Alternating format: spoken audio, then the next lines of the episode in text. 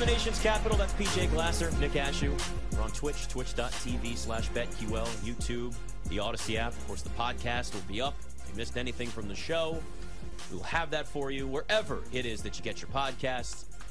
Not a good night for the Golden Knight, or for the Florida Panthers. No. A good night for the Golden Knights.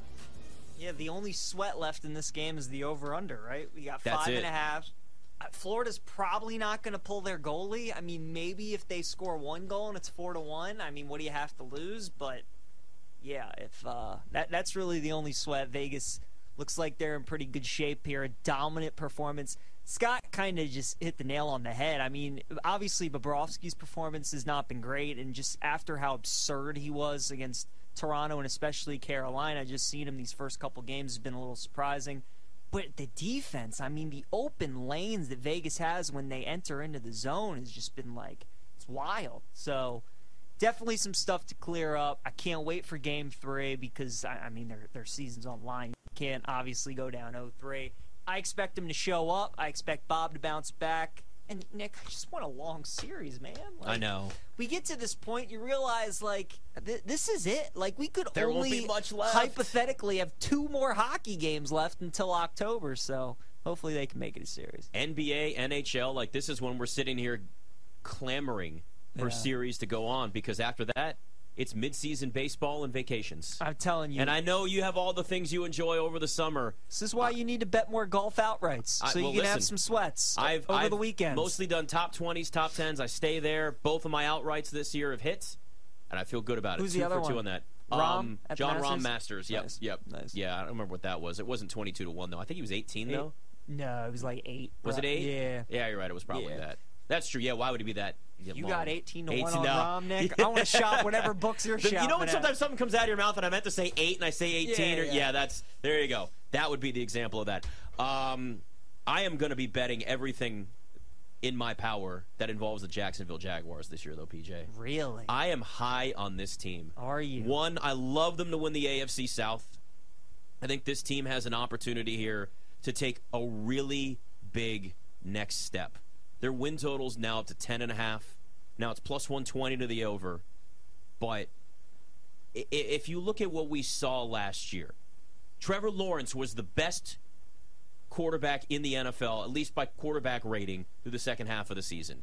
They also won a playoff game. They won nine games, and the rest of that division is taking steps back. To me, it's not just about the Jags and their division, because I think the Titans are going to be trash. The Colts are rebuilding, and the Texans won three games last year. Now, the Texans and the Colts could both take steps forward. Maybe six wins for the Colts, five wins for the Texans, or six for both of those. But the Jags, to me, it's more about where they stack up with the elites in the AFC because they're not there with the Chiefs. I'm not going to say they're there with your Ravens. I'm not going to say that they're there with even the Bills. But is there a chance that they're at least maybe on par with, say, a team like the Chargers? The Chargers haven't, like, right now, the Jags are starting to make that climb while the Chargers are at that point where if you don't start to show in the playoffs that you can go that next step, we talked to Sal Capaccio earlier on the show, right? The Bills and the tough season they had, I get it, but they've had playoff letdowns the last couple of seasons with a couple of them coming against the Chiefs.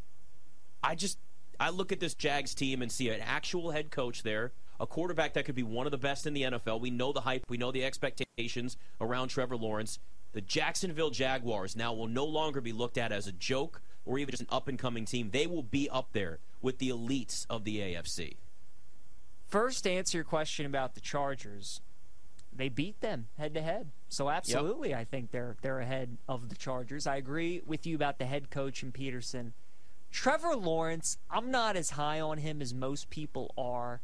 The reason being, when I watch certain quarterbacks in this league, like we're all fans of teams. Mm-hmm. When when there's a quarterback that plays your team, you just like get this certain feeling of like you're nervous when they have the ball, right? Like when you watch the Chiefs and you're playing against Mahomes, you're just terrified he's going to score every drive. Right, Burrow, right. same thing. Allen, Brady and his day, right? Like everything.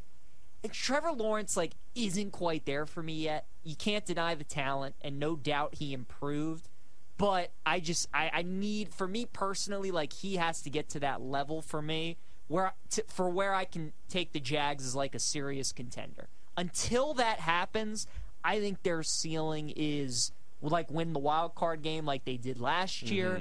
maybe because it's football and obviously they're professionals any given Sunday, sure, they can get hot. Maybe they can go to the AFC championship game. I don't think they can win a Super Bowl though quite yet. I wouldn't put them in the Super Bowl category because you'd have to get through the Chiefs, Right, And but- I don't think that they could even get through the Bills in the playoffs just yet. I still like the Bills over them. Right, but and man, with the way that AFC is just so loaded. I mean, he and like my thing with the Jags is because the AFC South is so bad. Does that hurt them because they play the Texans, Titans, and Colts twice a year? Or does that help them because they aren't getting into wars like the Bengals are twice a year with the Ravens and the Steelers, like the Bills are getting in twice a year with the Dolphins and the Jets, like the Chiefs are getting into mm-hmm. with the Bron? Like, does that hurt them because they won't be seeing as many playoff teams as some of these other teams? I don't know. I also think it might not help them, Nick, the fact that all of their tough games this season are at home. Now that helps them potentially for like record and, and schedule, but I do want to see teams, especially up and coming teams that are trying to take that next step. I want to see them go on the road and win a big game. Like it's one thing when you do it at home and you beat a good team, but like if a team walks into Arrowhead and beats them, that's when we all go, "Whoa." Yes. When when a team go like when with the Cincinnati uh, what the Cincinnati Bengals did to the Buffalo Bills. How impressive was that in Buffalo, right? Like just Yes. a different feeling Yeah, yeah, yeah. to it when you go on the road. So, like Jacksonville, I, I really think the bet with them, and I don't know if this is available yet on BetMGM, but when it comes out, I would bet them to get the number one seed in the AFC. All of their tough games for the most part this season are at home. Kansas City at home. Buffalo is in London. San Francisco at home. Cincinnati at home. Ravens at home. Those are all their toughest games, and they are all at home. So that to me is the bet. Is is to get is to bet the Jags to be the number one seed because to me they have that Sacramento Kings in them where they're Yeah. still too young and too dumb. They're going to go so hard during the regular season, chip on their shoulder. Obviously, the division that they play in, Doug Pederson being a great coach, Lawrence just being a good regular season quarterback. You bring Calvin Ridley in. I, you know, when we talk about number one seeds in the AFC, we talk about the Chiefs, talk about the Bills, the Bengals.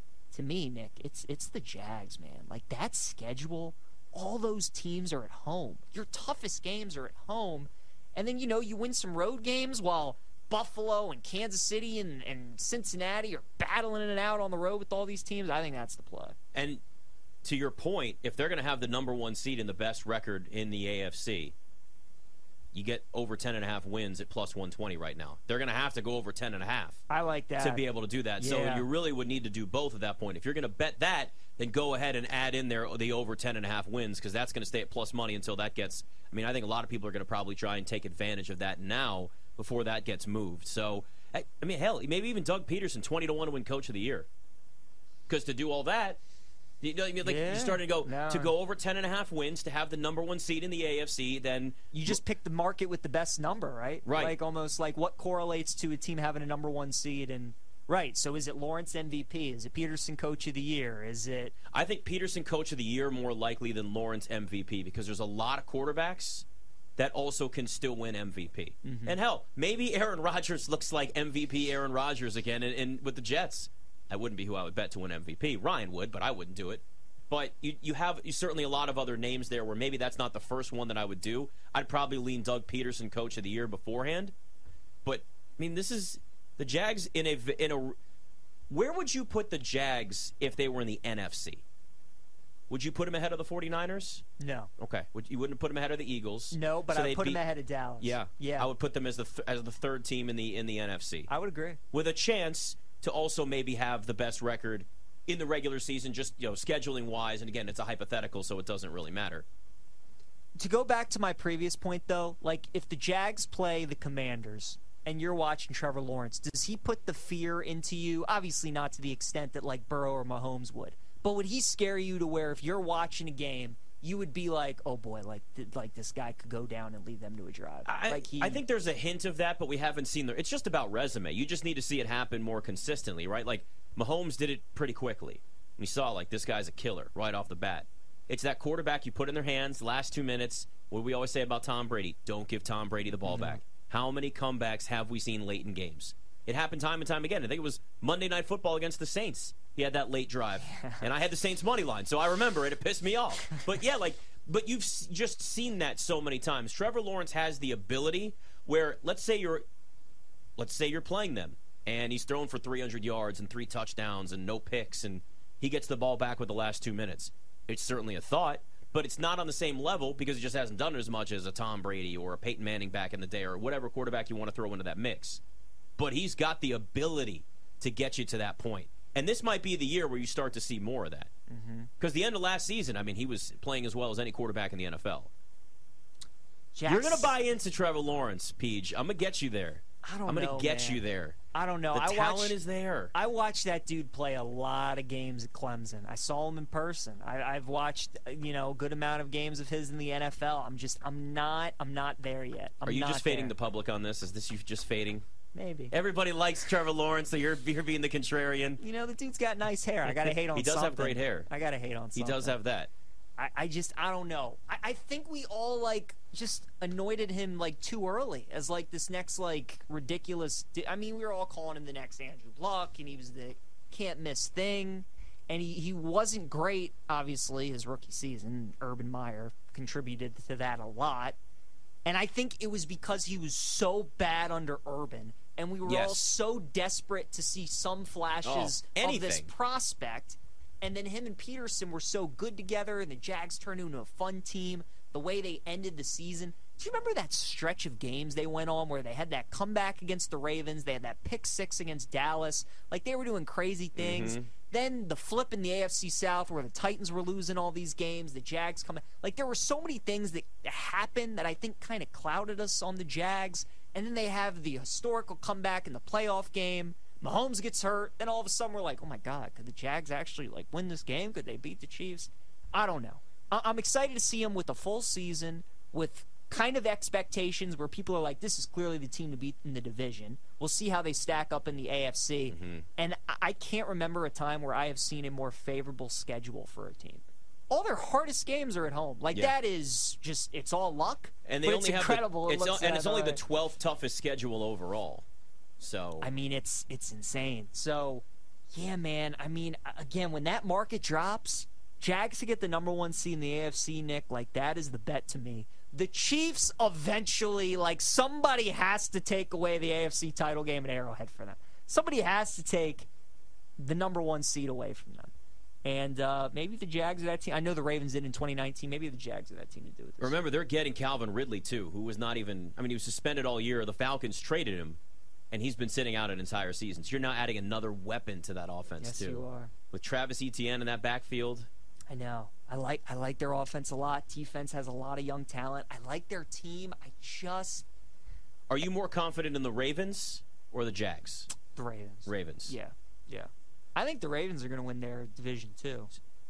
So yeah, I, so I bet them to win the division last year, and then of course Lamar Jackson got hurt, and that threw everything out the window towards the end of the season. Yeah. Plus they dealt with things at the beginning. Like it was just the one thing is it now I'm thinking with Lamar Jackson fully locked up, got that contract, got his money, he's got security.